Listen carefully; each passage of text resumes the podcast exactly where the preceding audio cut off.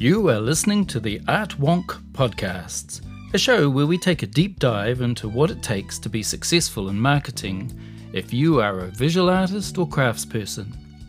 We will explore how the art world works as well as how to better achieve your professional goals. I am Neville Park, your host and resident Art Wonk. So settle in and join me as we get today's show underway.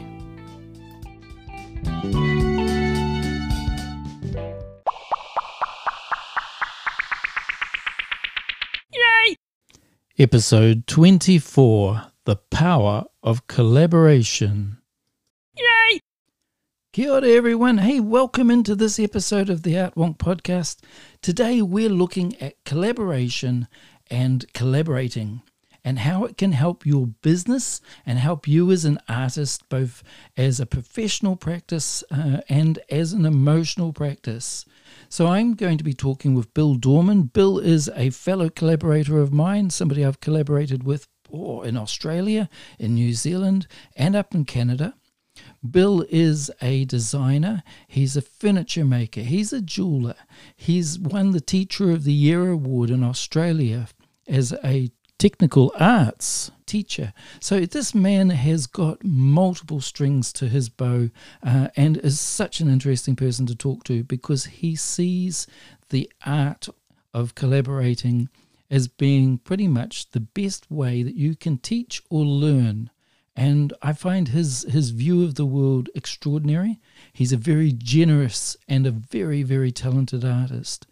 So I've invited Bill to talk with us today about his experiences with collaborating and how he sees that influencing his teaching and communicating in general about your art and your emotional state. Now, collaboration has two different meanings. One is the obvious one, making work with others. And you know, the musicians out there and the other art forms often do it better than us visual people, simply because of opportunity more often than not. But I'm also talking about collaboration, which is something else. That's a thing. It's a it's an event. It's a global event. Uh, we have them in Hawaii. We have them in uh, Saskatoon in Canada. They're in the States. They're in Europe. They're in New Zealand and they're in Australia. The New Zealand one is up in Whangarei uh, and the Whangarei Heads, and it happens every two years. Will be happening again around, uh, I think it's the middle to end of March this coming 2021 season. Uh, and we will have anywhere between 70 and 100 artists come from normally all around the world, travel conditions permitting, where we come together to make artwork. And the number one goal for six solid days is just to make artwork. The only rule is you're not allowed to hand anything in that has been made by one person. The goal is to collaborate. And we have all these different types of artists coming together. There are painters, printmakers, screen printers, um, jewelers, both of the traditional sense in terms of bone carving and stone carving, but also the fine art or fine metal workers, um, diamonds and, and platinum and the likes. We've got blacksmiths and metal fabricators, people like me who carve metal. There's copper people who form um, metal. There are weavers, both traditional and um, contemporary. There are fiber and felt artists. There are glass artists, both slumping, their blowers, there's neon artists. We've got furniture makers. There are potters, there are carvers in stone, carvers in wood, traditional Māori carvers, carvers from other cultures as well. Um, oh gosh, keep on going. And amongst all that, there are people who bring together multiple different things and are assembly artists and an awful lot more. And I know there's some that I've overlooked, and I forgive me, but you get the point. All of these people come together with the goal to work with other people to make artwork. And that has been for me a life changing experience. My first collaboration was in 2011, and at that one, I found my people, I found my tribe, I found my connection to the art community. Something that I hadn't really appreciated was missing, until they found it. And then suddenly it was like, oh my gosh, this is just the greatest thing ever. So we come together, we make artwork. At the end of the week, there's a great big auction and everything is sold. So if you make something you like, you have to buy it. And nobody owns anything, so there's no place for ego. It's all about just the joy of making. And this experience is something that's motivated me, having been to a number of these around the world now to want to share, to want to tell you more about. Now, I've invited Bill to be part of that process on this show because he has a lovely way of sharing that, that insight because he's been a teacher for so many years. But Bill is also a bit of a rock star at these events. Sometimes he can have up to 20 different projects going. Everyone wants Bill on their, their project because the guy brings quality and exemplary attention to getting it right. And so he will talk about that. Just to give you a little bit of a, a sort of a breakdown on where it fits for me, after my first collaboration, I went home. At that point, I was living in Blenheim, and I said to my wife, I don't want to work on my own in a small space anymore. I want to make something that I can have a lot of artists around me. And that actually led to us um, building um, the Icon Art Gallery and Sculpture Complex, which was, you know, 10 acres of sculpture gardens and two art galleries and multiple studios, just so that I could have more artists, more creatives around me. Nearly everyone that I've spoken to who's done a collaboration has had two big things happen. One is they've rediscovered the joy of making within their own selves. The other one is they've had their world view of what making means expanded to an extraordinary level. And nearly everyone who collaborates in that environment, or just in general, will find that it is a wonderful way of having a, a, just a realignment with the value system of your skills and your talent. People celebrate stuff that you take for granted. You forget how clever you are at some of the things you do until somebody gets all excited and wants to watch and learn from you, wants to actually show you what they can do. And this idea of opening up and sharing and being part of something bigger leads off uh, a little bit from Dai Toka and my talk all about keeping yourself safe in your studio and your mental state. So, collaborating is a really wonderful thing. Now, not everyone is a born collaborator, and I accept that. It's not always easy to give in to the process of allowing others to take control of a piece of work you're working on. But if you can get there, if you can get to that point where you explore the idea, at the very least, it'll teach you how much you love your work if you don't want to share it. It's still gives you some kind of focus on your quality value and and um, uniqueness. All those things that you really should be aware that you offer that you have in you that we often forget. We get complacent we get trapped we get worried by life and other things. Sometimes we lose our confidence. So the collaborative movement is one where there's actually an organization you can pay to go along, experience seven incredible days of walking, talking, living in a great big, massive, uh, massive, now how's that for a word? It is massive and messy art environment where people do nothing but make art and share their skills. It gets frenzied, it gets frantic. Um, for some, others find a quiet spot and they just work at their own pace. But the goal is to communicate with others. You might be a painter who gets to paint on a beautiful wood turned vessel um, or have your painting cut up and turned into another piece of sculptural art by somebody. You you don't do this to each other's work without sharing the ideas first, but it's brokered through conversation and through sharing this experience, and from it come lifelong, lasting, and incredibly rich friendships and people that you can call all around the world to say, Hey, I'm having a problem in my place. What's going on in your place? Or I'm looking for X. You know, I literally had a conversation sitting around a fire one evening where I complained that I was struggling to get hold of some stone carving tools. Um, to which somebody across from me said, "Oh, we've got a shop at the end of our street that sells those back in Canada." And I discovered how easy it was to get if I knew where to look. So, this idea of stepping out of your box, of sharing with others in a collaborative sense, is something that visual artists don't do a lot of, but we'd like you to consider. So settle in, have a listen to the conversation Bill and I have. Really enjoyed his company, and thank you so much, Bill, for the time you gave me.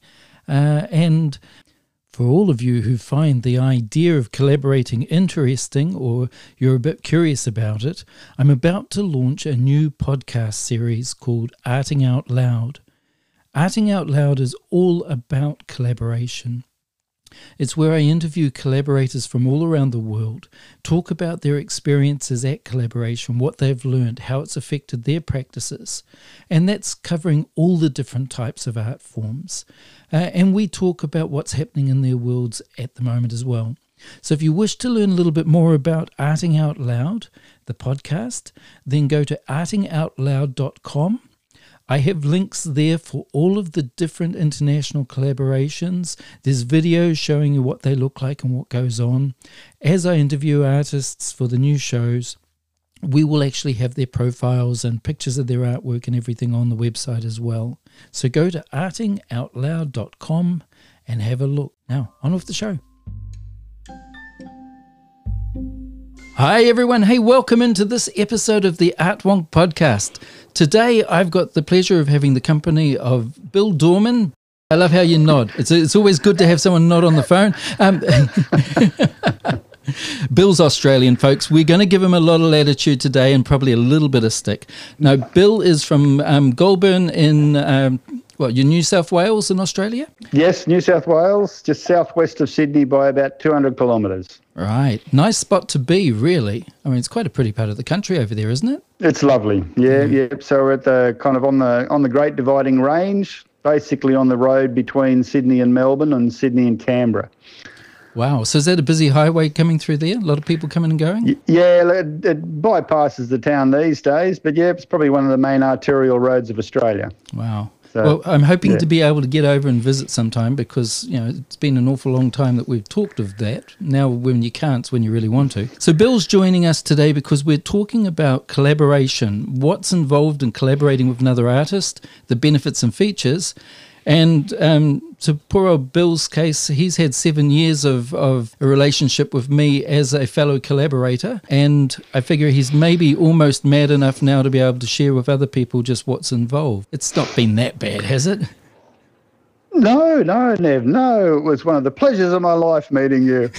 one of the, uh, the, the, the, the fellow crazies. But it's been an amazing journey. It's been an amazing journey. It has. So a lot of people don't actually know what collaborating is, um, apart from you know obviously we, we know the meaning of the word, but when you and I use the word collaboration, we actually have quite a specific framework, don't we? Yeah, I look, I suppose you know a little brief story on, on how I worked out what collaboration was. I was kind of you know 2011 and 12 were pretty down years, and I'd burnt my workshop down, and you know, things were, I suppose, fairly stressful. And a, and a mate who runs the Australian Collab, who I'd never heard of, but I, she was a fellow industrial arts teacher, said, You've got to come to this. This is what you need.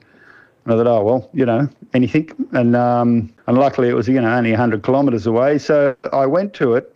And here's all these, you know, woodworkers and various. Uh, the Australian ones focused around woodwork, and I'm a metal worker, but there are a couple of other metal workers there as well on the you know first day or so, a fellow Neil Turner, a wood turner from Western Australia, a beautiful wood turner, came up to me with this you know way of w- welcome me in, and it was like he had this beautifully turned.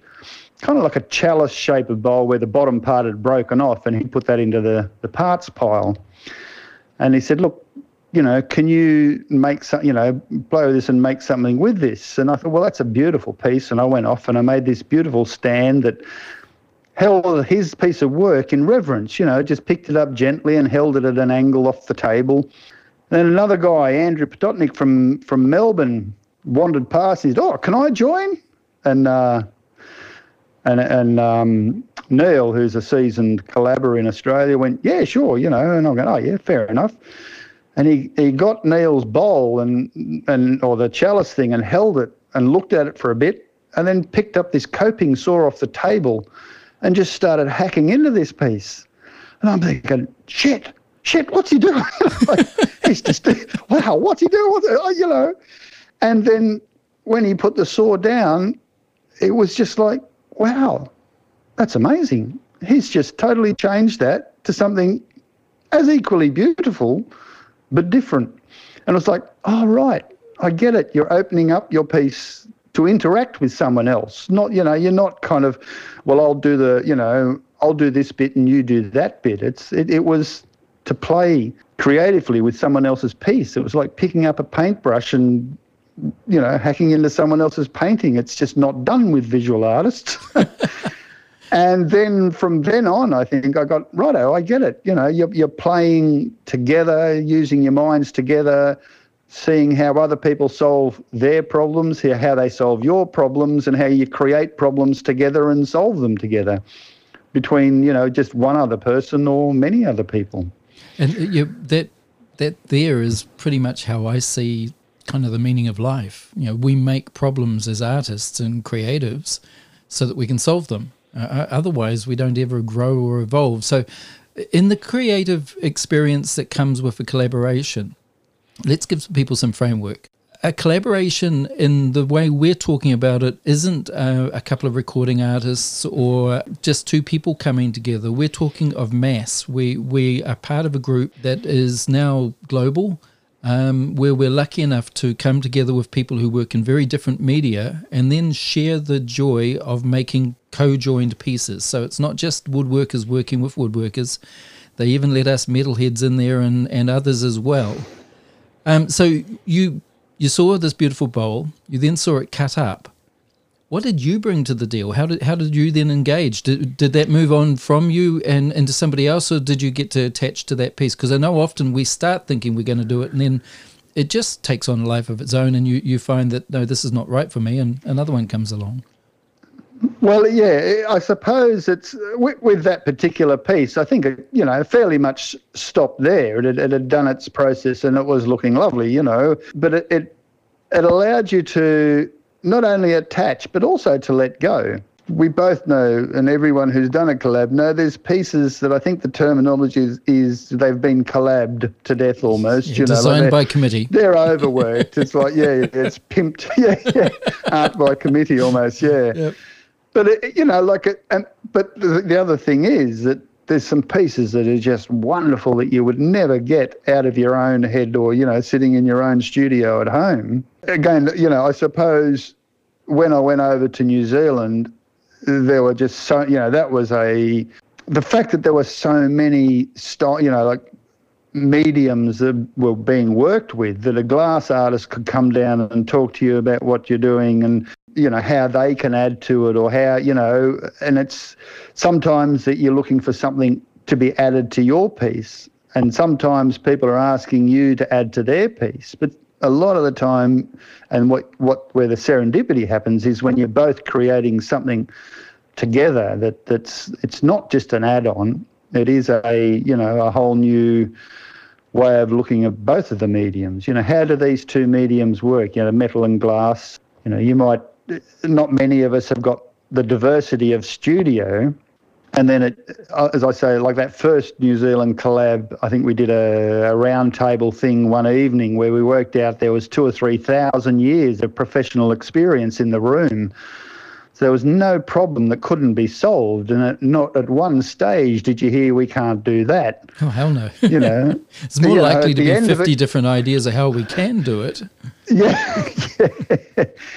Yeah, so that that was, um, you know, having uh, just creative experts everywhere who were wanting to share. No one, no one's aiming for the glory. It's not, you know, like you knew at the end of it, it was all going to be, you know, wrapped up and flogged off to the community and auction. And it's gone, and you all fly home, and it's all over.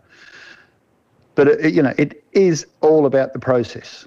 Well, it's about the process of thinking. That's yeah. the thing that I really enjoy about that. I mean, to me, the most common conversations, you hear them repeated over and over again, are, "Hey, I'm, I, have got this idea." Is normally the way it starts, um, and then somebody will do their pitch to another person. I'm thinking about doing this. Are you interested in being involved? Or uh, I need some help with this. Can you do this bit for me?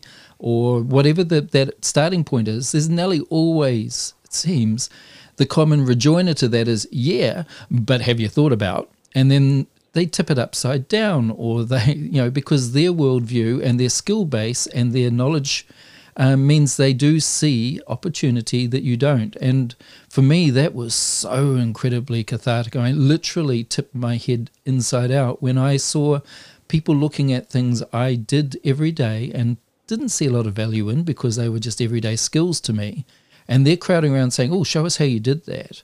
so I was validated as a maker. But also, they'd take something I was a bit precious and a little bit cagey about, and totally disrespect its value in my terms, but add something completely new because literally they saw, you know. And I I, I hear you with the bowl. Um, I watched somebody actually cut up a bowl in front of somebody who was completely horrified. Uh, he literally put it on the bandsaw, but he turned it into a jigsaw piece. Like the whole bowl became a jigsaw puzzle. Um, and the wood turner whose work it was at the time had never thought that something that he would make would become an interactive piece. His pieces had always been static pieces. When he finished with them, they sat. Now the problem was how to stop this blasted jigsaw from falling apart. And that's where it went on to somebody else and so on. So um, I love that. I, I've had more appreciation for the mundane come out of that process than I ever thought was possible. So, what was the most outrageously sort of, oh my God, how the hell did I end up in amongst this project type of experience? Because just to clarify, people, uh, Bill and I have worked together in New Zealand, Australia, and Canada, so we've we've got a bit of history, and I've seen. Uh, he's like a, a dervish. He's this mad person who's involved in 50 different things often because he has so many different skills and everyone wants a piece of him. So you've you've been involved in a lot more individual pieces than I have. What would be your magic one that stuck? Is there one? Um, well, just a, a, I suppose a recent one was uh, at the last collab where you know sadly you weren't able to make it there, Neville in New Zealand. Was was uh, Benoit Averly from from France uh, with his beautiful um, big carved textured pieces, and then coming up to the the metal tent and I so that's was, wood pieces, isn't it? So that was a wood piece coming up there, and and it, you know. It's often joked that you know everyone comes to metalwork last to find out how to make a stand for their piece, but this really, you know, was a um, we became part. It wasn't just about a stand, but there was Tai Lake from from Hawaii and and and Erwin from South Island down there over with you guys, and uh, my partner Joe and I up in the metal tent and of course Benoit, and the discussions that go through it, the the the, the pieces go in it, the thought that goes into just how you interact with a piece and how you're you're looking to make it a whole, not a stand, you know, not a artwork on a stand, but a but a whole piece, and it came through to a this I, I thought was a, was a beautiful piece that held as one. Could have been a single person making it it was a piece made by five or more people, sort of thing. I'm not sure on everyone who was involved. I'm sure there was a few others who who, who were chipping in on that one too. But you know, it really looked as one. Yeah. You know, there was not a bit where you're going, oh, well, it's obvious who did that bit. I mean, apart from the Benoit piece, but that, it was absorbed by the the steel as well and the and the shapes within it. And I suppose, you know, I, I love the the franticness of working with a hell of a lot of people. But that might come from 30 years of teaching at high school because, you know, I don't teach 30 kids how to make my pencil box. I work with 30 kids on what they want to make. So it's just, you know, it's just a whirlwind from the moment you walk through the door because I'm I've got 30 projects in my head and um, trying to work, and that's where when I found collaboration was um, it was playing with other people's ideas not not you know we're making this. I mean, there's things where artists get together and then they go off and make their own pieces and come back and have lunch together and go back and keep working on their pieces. That's not a collaboration. You know, that's uh, you know still great, but there's a, you know, maybe a whole heap of sculptors get together and make 20 different sculptors or sculptures. You know, whereas collaboration isn't about that. It's not about the end product of a person. It's it's about the the play so that piece really sticks in mind. And I mean, the first piece that you and I worked on, you know, I got I was trying to get the hang of where the hell this this crazy kiwi was from, and we made that two-headed goat. Yep. You know, and, I, think, I, remember you I actually named the head coming out the back end, Neville. Um, thank you for that. yeah. Well, we all know it is important. it's important to name your back end, Neville. uh, for sure, for uh, sure. there are many people who have probably put those two together before. That whole um, experience that you described with the comparison between a school environment, a, a classroom, and a collaboration is something that I, I found really sort of drew me in because there is so much teaching that goes on when everyone's there with a kindred spirit. The, the goal is to make art and to make it together. It's not a place you go to to work on your own. It just doesn't work. You get annoyed too much by other people wanting to play with you. So um, you obviously already had an experience of possibly letting go more than others I've seen, but also of embracing the moment and recognizing, hey, we've got something happening here and running with it. Uh, as a gallerist and working with a lot of artists in a business sense, I, I, found I've also had to adapt to a certain amount of controlled mayhem. You know, we, we guide where we can, but we don't want to inhibit somebody else's creativity. So I don't have the teaching experience, but I could see within the way you were working something that connected with me. Uh, and I've noticed a great deal of the people who come aren't quite like us in that sense. You know, a lot of them do work. Erwin would be an example, lovely man, but spends a lot of time. At least last time I saw him, his story was one where he didn't get out to play with other artists very often. And that immersion, that seven days of pure joy. You know, a lot of us burn out because we will go along and, and just suck it dry for all it's worth. Uh, how, how do you manage that part of it for you emotionally? Because I, I found my first one turned my world upside down. It left me quite quite different. Oh, in, in, in a way, the, I think it reinforced the way I think because of the teaching. I, you know, I now I, I, I never go to a collab with any idea of who I'm go, who I want to work with or what I want to make, and I'm really strong on that. I, I I'm not going there going, all right, I want to do this this time, because it is all about who else is there, and you've got to leave it up. You know, in my mind, I've got to leave it up to serendipity. I suppose a lot of artists who, who are living that life. I mean, I, I suppose I'm I make my I made my living out of teaching. Luckily, it was teaching in a workshop. I'm I'm an industrial arts teacher, but come at it more from the art point of view because we got much better toys to play with than the art department. so I didn't want to go with them and be limited to a kiln and a pencil. You know, I I wanted to get all the good toys.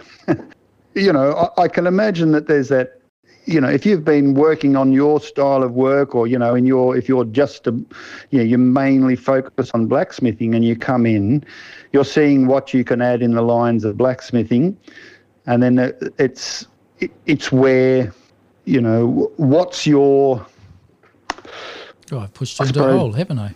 yeah, yeah. Well, I'm, I'm just trying to I'm trying to work out why why I felt at home straight away in collab, and I think it's because I'm I'm used to working, or I was used to working with lots of kids, and to get them engaged. And a lot of the kids, you know, one of the my better programs was uh, working making art with kids at risk. It was nothing about art in one sense. It was working with kids. You know, the outcomes weren't art outcomes. The outcomes were social outcomes and with art, the thing is that, you know, in one way, there is nothing wrong. You know, there's not a right or wrong answer. It's not maths. You know, something in my eyes can be really ugly, but it doesn't mean that it's not, you know, it's not creative or it, you know, if they like it, I'm happy. However, you know, you can still you can still push a discussion within that sort of thing. But what I found with the collaboration in, and with with the kids is that it's it is about their and my idea. So it's not them making what I want, you know, let's all make 30 pencil boxes. It was, I suppose I used to have a project, I used to call them mirror project with kids and with a, you know, a bunch of really good kids or not. It didn't matter. You'd come in, you go, we're all going to make a mirror. And here it is, 150 mil square mirror, and we're going to put something on you and talk about it. And, and the, uh, you know, you'd get this, you can hang on on a wall, you can hold it in your hand, that sort of thing. It can sit on a table. And then some kid would come along and say, "Oh, look, I'm, you know, I'm not really interested in a in a mirror. I, I, I was looking at making a bird."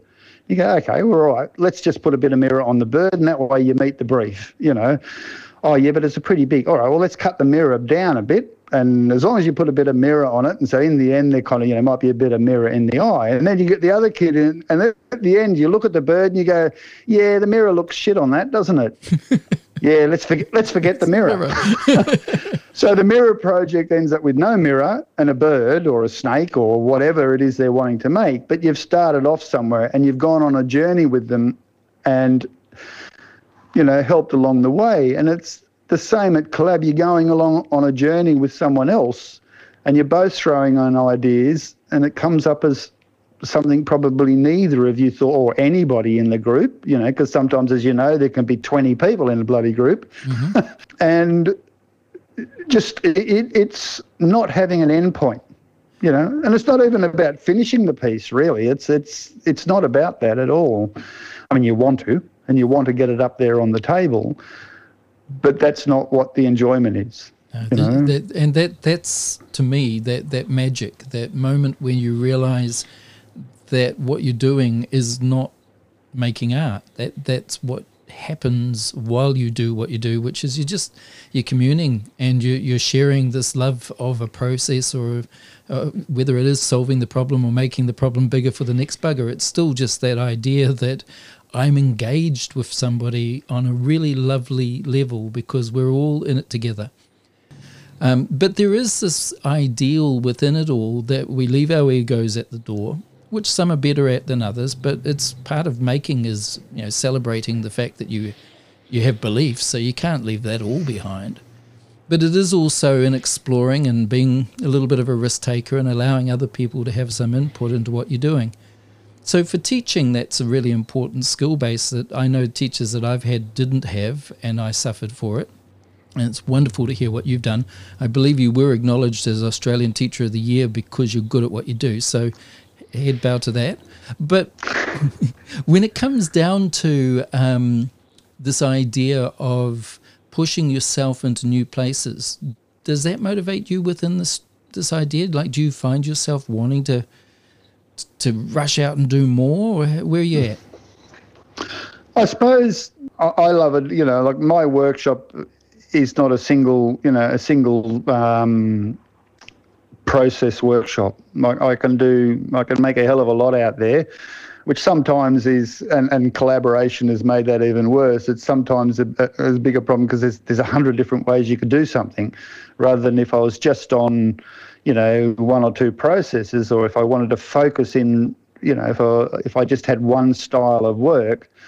Uh, I think in one of your previous art wonk things, you talk about the creatives and the technicians. Well, I'm I'm definitely, I think, in the creative side of things because I might be doing metal work this week and, you know, woodwork next week and carving something and burning something and then wanting to do a painting the week after. And so it's, I can go from furniture to jewelry to, to whatever, depending on where I'm feeling at the time. Part of the problem with that is you end up doing a lot of running around in circles. however, however, one of the things is that you do discover some amazing things. And I think that's where collabs come in. You know, I, am not going to come back here and set up a glass studio, but I can see what a glass artist, artist might have added to this piece or where it could have gone this way. Or one element of collab is quite scary is wanting to get more and more technologies. You know, some people say it's all about the, the how many tools you've got or how many processes you can do. And, and I get that, you know. It's just amazing to see what other people can do with things and how they look at it and how you re-look, re-look at and reassess the way you look at your own materials yeah. to see how a glass artist interprets how I make something affects how I make it the next time. And you know, you were saying about that egos thing. You you get there, and the first night you have a quick slideshow, which you know it's that all went over pretty quickly, and there was some amazing things. But by the next day, you've forgotten who's who and who did what. And it's not until then sometimes you get home you realise, wow, that person does this amazing work. I would have never thought, you know, uh, thought of that, or that that they've come in here and they're so hum, humbly giving over knowledge and talking with you. And and I think you know you probably suffer a bit from this too as as I do is that sometimes what right have I got to be here? There's all these amazing people here. Where do I fit in? But I think I'm going to guess that 95% of people at Collab have the same feeling. Oh, absolutely. you know, well, where, none of us are in our own studios. None of us are actually able to control like we would normally. Um, that puts you straight away at a common ground Um, but I think it's also most of us feel a little bit naked and, and exposed by just that sheer difference of, of environment. But Yeah. so so you end up in the situation where you do question until somebody else turns around and gets totally excited about it, and you realize, ah, okay, well, yeah, I can do this bit then. Um, so how how did your first piece start? Like, what was you described how you and Neil and Andrew, I think it was, yep, um, Yep. had that shared experience. Was from there did you feel more empowered to step into the the the breach and actually start offering stuff up, or was it still a little sense of I got to work this one out a bit slower? How I've watched people come from both ends of the scale. Yeah, I, I suppose you know one word that doesn't describe me is shy or backward. Um, well, backwards questionable, but Backward, maybe. that's the Australian element, but you know, all I know is that you, you put Neville at the back end of the goat, so um, I, I think you've got problems. Yeah, look, it, it's. Um, I, I think after that first piece, it was like, oh wow, you know, I'm getting it. it. It's about a group bringing something together, and and because of all you know all the years of teaching, it's my role, not so much as well. It, it's perceived as like a leadership role. You know, you draw you're leading kids on on in there, but what happened at, at, at Collab is that I find I want to draw other people in. I'm not, you know, I'm I'm not reserved about, you know, if I see someone who's not settling in these days, you know, like this is after a few years, is, you know, if there's new people new to collab, finding ways to draw them in. That was my role as a teacher. How do I draw this kid into the into my class? You know, how do I make them engage or get them to engage or encourage them to engage? And obviously, as you can imagine, when you're working with a, you know a lot of kids at risk and that sort of thing, engagement is the big thing. In my classroom at school, I used to have a, um, you know, one stage I used to have a chair there, and if the kid who didn't want to engage, I said, look, mate, you can not do anything for the whole year. You have just got to sit on that chair, that comfortable chair by the heater but you've got to stay there. You can't come into the, you know, you can't go wandering around annoying other people. The, the, you know, they think, oh, beauty, I can sit on the chair for the rest of the year, I win, you know. But the thing is that they sit there, they're comfortable, but they're watching all these really, um, you know, these kids doing all these fun things, all different, their own thing, and sooner or later they're bored. and then they're tapping you on the shoulder. So it's working out how I, I like how, and I suppose that's why, as you said earlier on, I, I get engaged with a lot of people at Collab. It's a, it really, really is a mind mind warp. Uh, sometimes, you know, you've got, I might have 20 different projects on because I've gone out and hunted them down, or people have hunted me down, or whatever. Because I always kind of go yes, stupidly. You know, oh, that's no. one lesson number one to learn is don't say yes and No. don't look anyone in the eye. Oh, always say yes. no, yeah, I agree. It's always say yes and then work out what the problems are afterwards. Yep, yep. Change the design so that it means you do less if necessary, but get to the end. Yeah, yeah, and and it's and it's not about going there and working with the big stars or anything like that. It's just working with any ideas that are floating around because you never know where the fun comes from, apart from just being there. And that's I, I I- again is I mean all these buzzwords that are, are very much part of the culture now. You know, mindfulness. Um, any of us who work and and those of you who um, haven't yet met Bill, um, I'm going to give you um, contact details for his website to have a look at what he makes because it is gorgeous. Um, but Bill has a, a, a substantial beard, um, and uh, it's I don't know. It's what is it? It would be half a meter long almost. Um, uh, that's plaited. Ma- So you d- you don't don't treat something like this lightly when there's spinning tools or um, power tools around.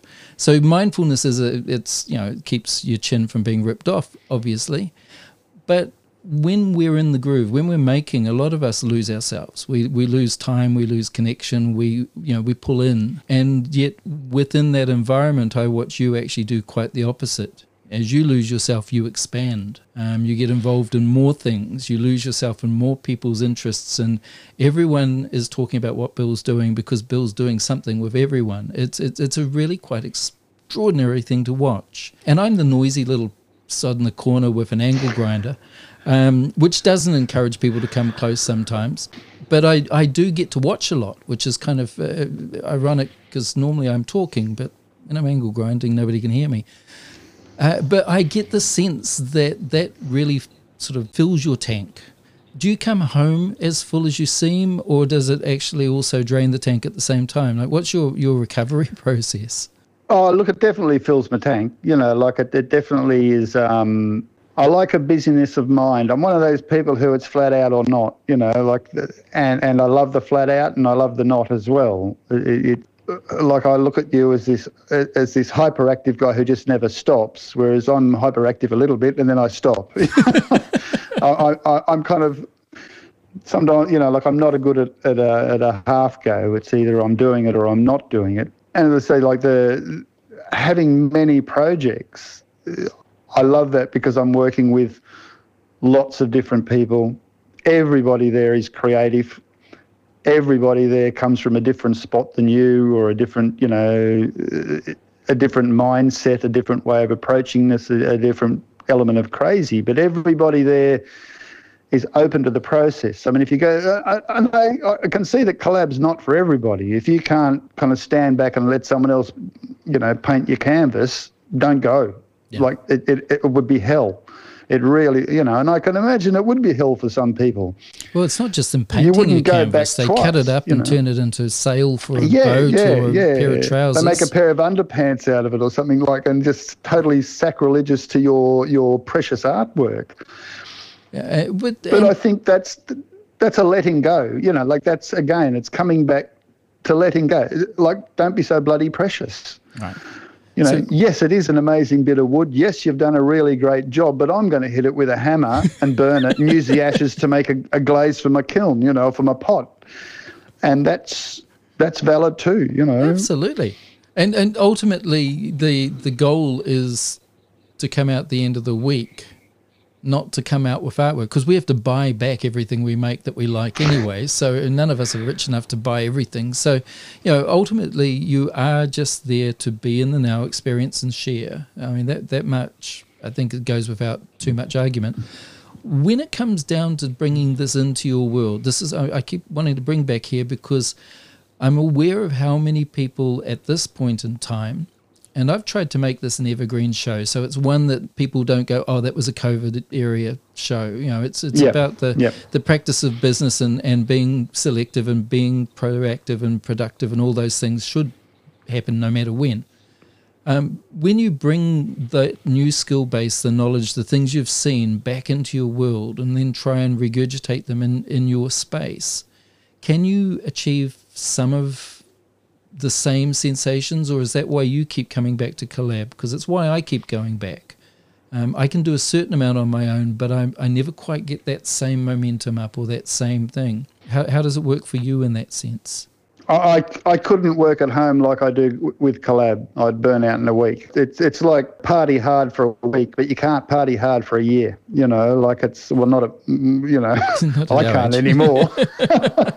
Might have been able to do one day, but you know, and, and I think you know, obviously one of the big the big parts. You know, I remember, uh, you know, the first time I met Benoit and looking at how he um, just approaches his art and how he approaches the business of his art.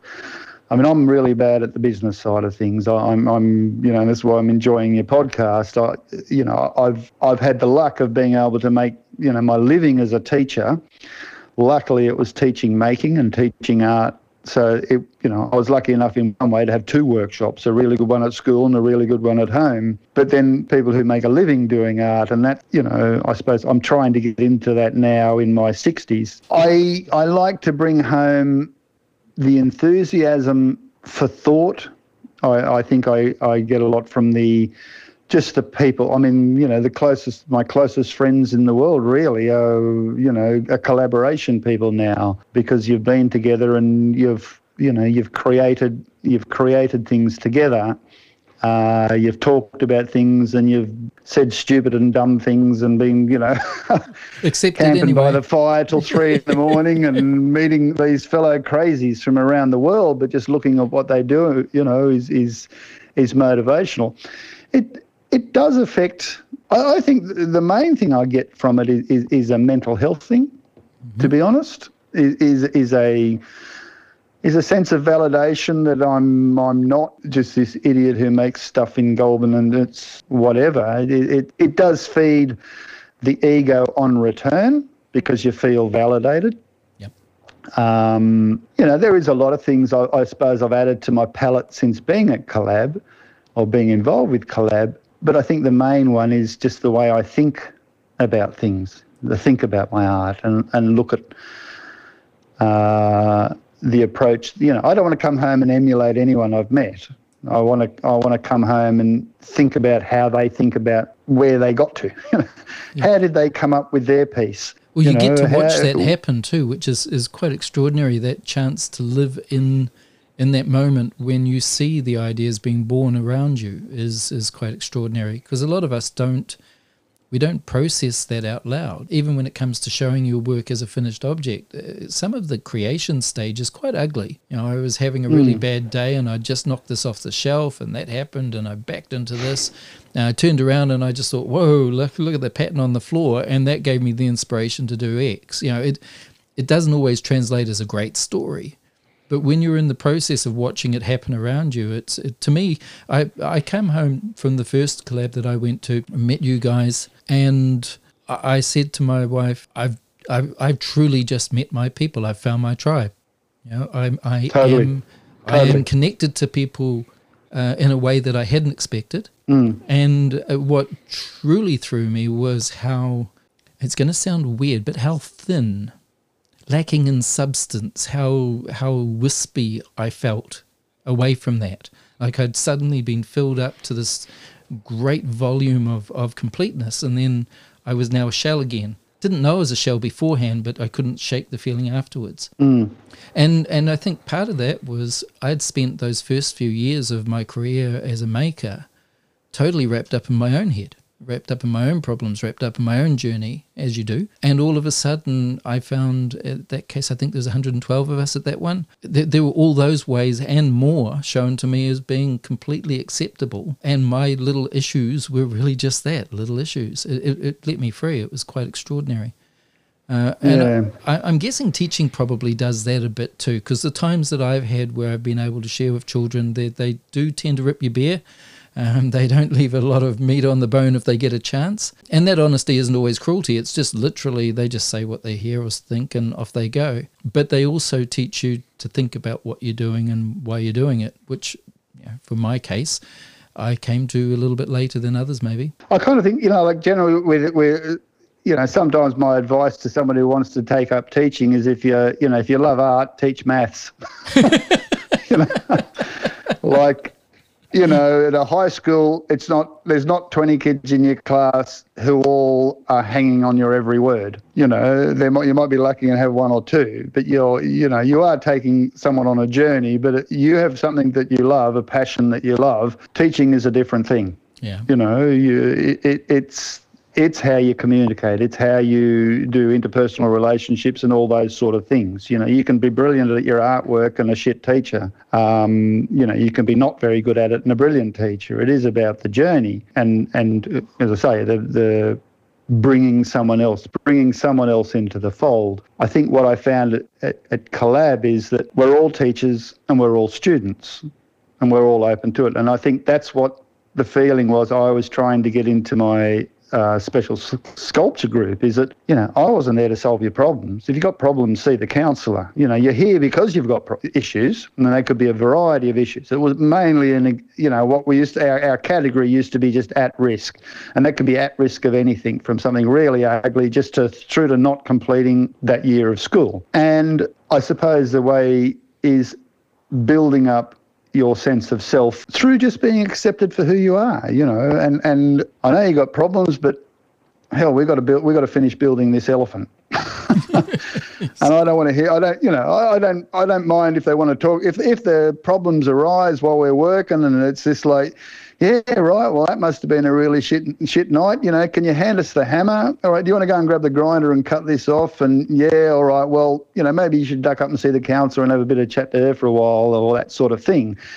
It wasn't to get any angst out of them. It wasn't to get, you know, to try and get them to tell me their life story or all, all the ugly bits. That was for someone else to deal with. Mine was to give them a place where they felt comfortable, uh, felt valued, and what I found was that because because we were making art, we were, and again, I come back to that pencil box thing. At the end of the year, if your group's made 30 pencil boxes, who wants to buy them? None. Your parents will take them, maybe, if they kind of don't mind you. And it'll sit at the back of the cupboard holding all the ugly pencils. Yet, we had kids who would make a you know a tortoise out of a V dub uh, you know hubcap and four bolts and a and a bit of steel, and at the end of the year, we would auction it off, and someone might pay three or four hundred bucks for that. One of the things I was really strong on, which was a little bit different with collab, is I never wrote any names of any anybody on any of the work. You work together you know, like for example, year sevens can't weld, so you grab a year, you know, you've got to go and grab Tommy and get him to weld for you. And Tommy knew that he was there in year ten, and part of his role was to weld because the years, you know, the younger kids couldn't.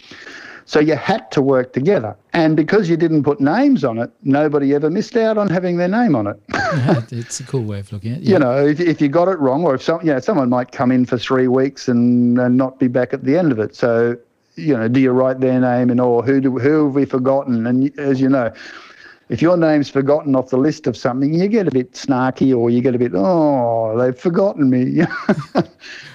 um, but I thought that was a really important part of my of my teaching group was that not, you know, it, this was work from the class. This was not work.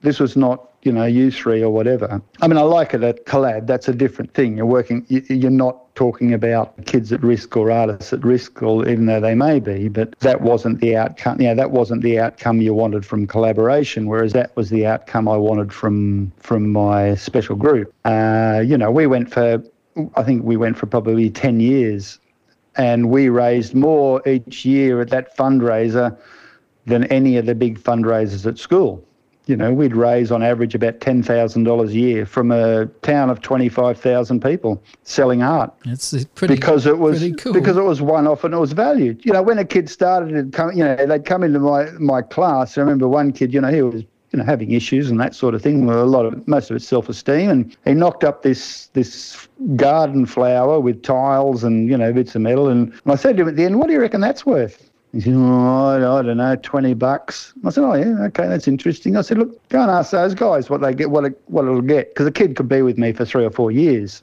You know, go and ask those guys what that'll get at auction. And he, and uh, he gave them, and, and uh, you know, they'd say, oh, no, mate, no, no, no, no, that'll get about three or 400 bucks. And you're going, and these kids are just gobsmacked that anyone would pay it. I mean, we had a, we had a, someone I think it was eleven hundred dollars was one of our records for a for a steel dog. You know that's pretty mind blowing in a town of twenty five thousand people. That someone's going to pay over a thousand bucks for a kid's artwork. It was a brilliant piece. You know, it was a bloody great piece. But that that sense of that sense of, uh, and I used to kind of be really harsh on. I don't want the parents coming along buying. This isn't about fundraising.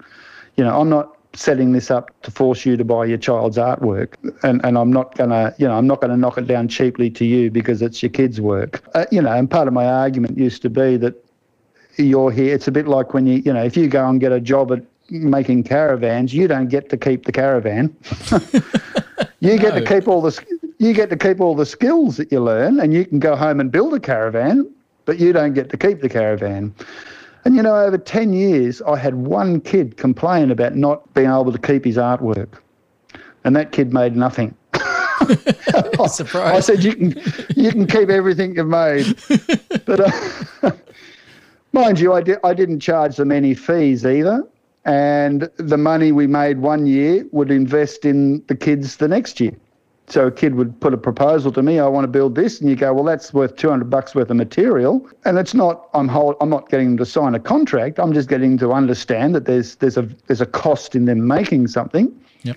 And if it didn't, for whatever reason, if it didn't come out, that's fine. There was no no guilt process with it. If they kind of left, someone else would finish it. You know, some people, some pieces hung in my scrapyard for five or six years and would slowly be added to. But I think that was it, were, it was about collaborating, mm. working together. It's um, someone would be get better on the computer machines or whatever. Well, what I'm finding interesting listening to you, I, I, I always love listening to you because I love the, the, the, passion and the stories and, and the Australian lilt. it's all there.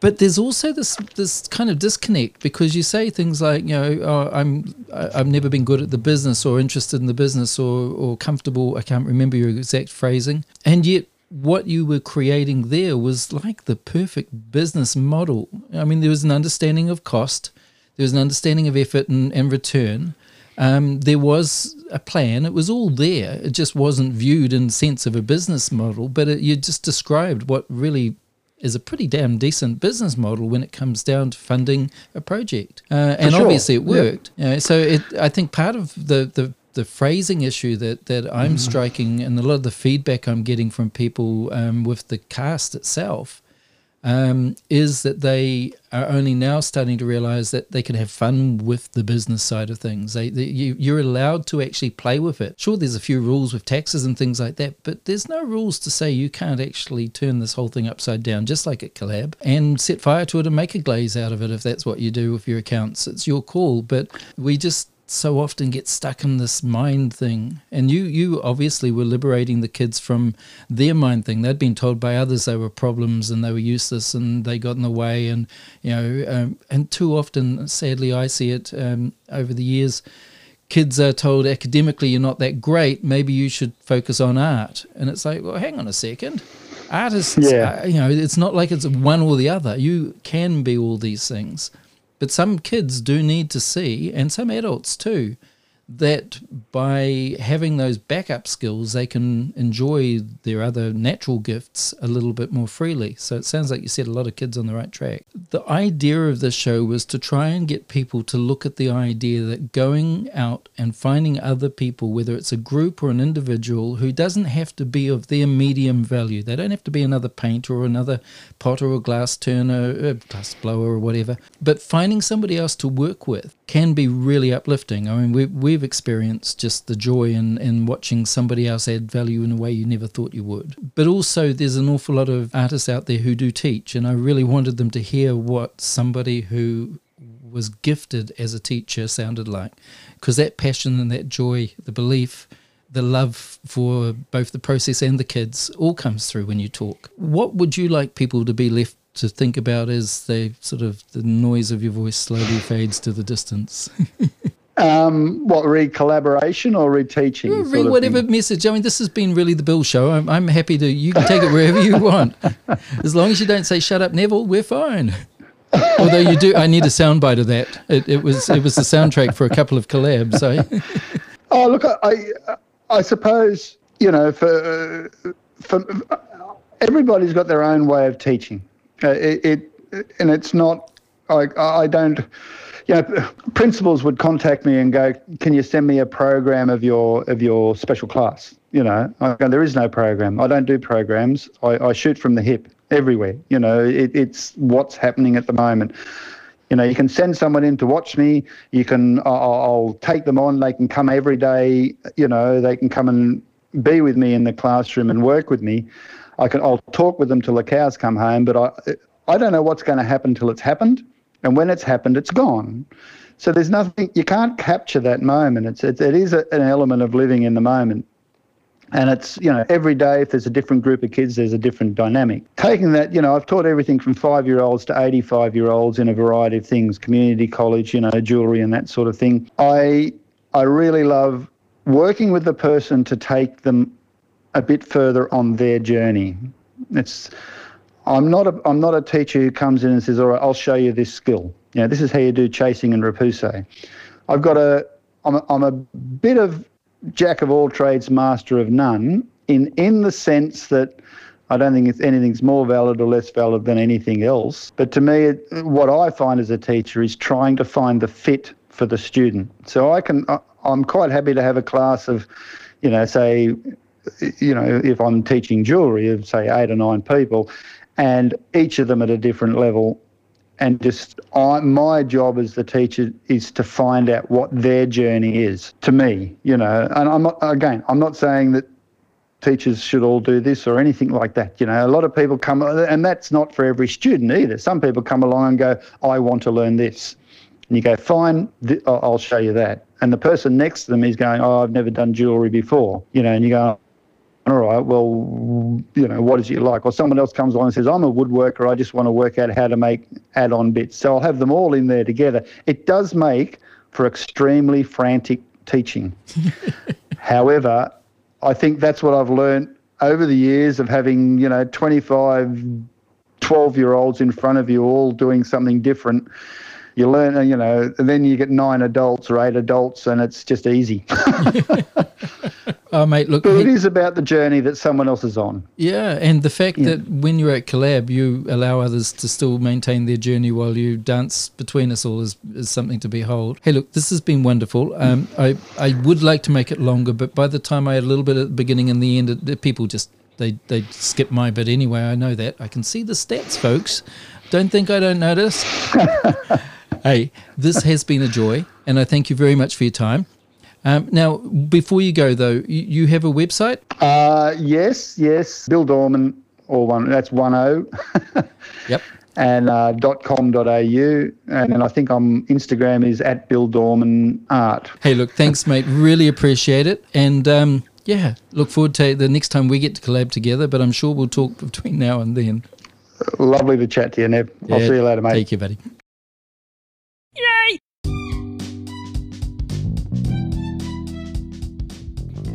Hi everyone, just before we go, I wanted to remind you that we have an email address which is theartwonk at gmail.com and we also have a website, theartwonk.com. Uh, that's where we'll be keeping show notes uh, and any other information that seems relevant to art marketing and sharing some of the information that comes up on the podcast. So thanks very much for your listening and uh, we're looking for a, an idea of what we should be calling the group. Um, I think wonkets or wonklets. Um, I know Bill out there probably going to call us wonkers. Uh, but please, if you want to send us some feedback on what you think a follower of the Wonk podcast should be called, uh, really interested to get your feedback. Thanks a lot. I'm off to stack elephants. Have a great day.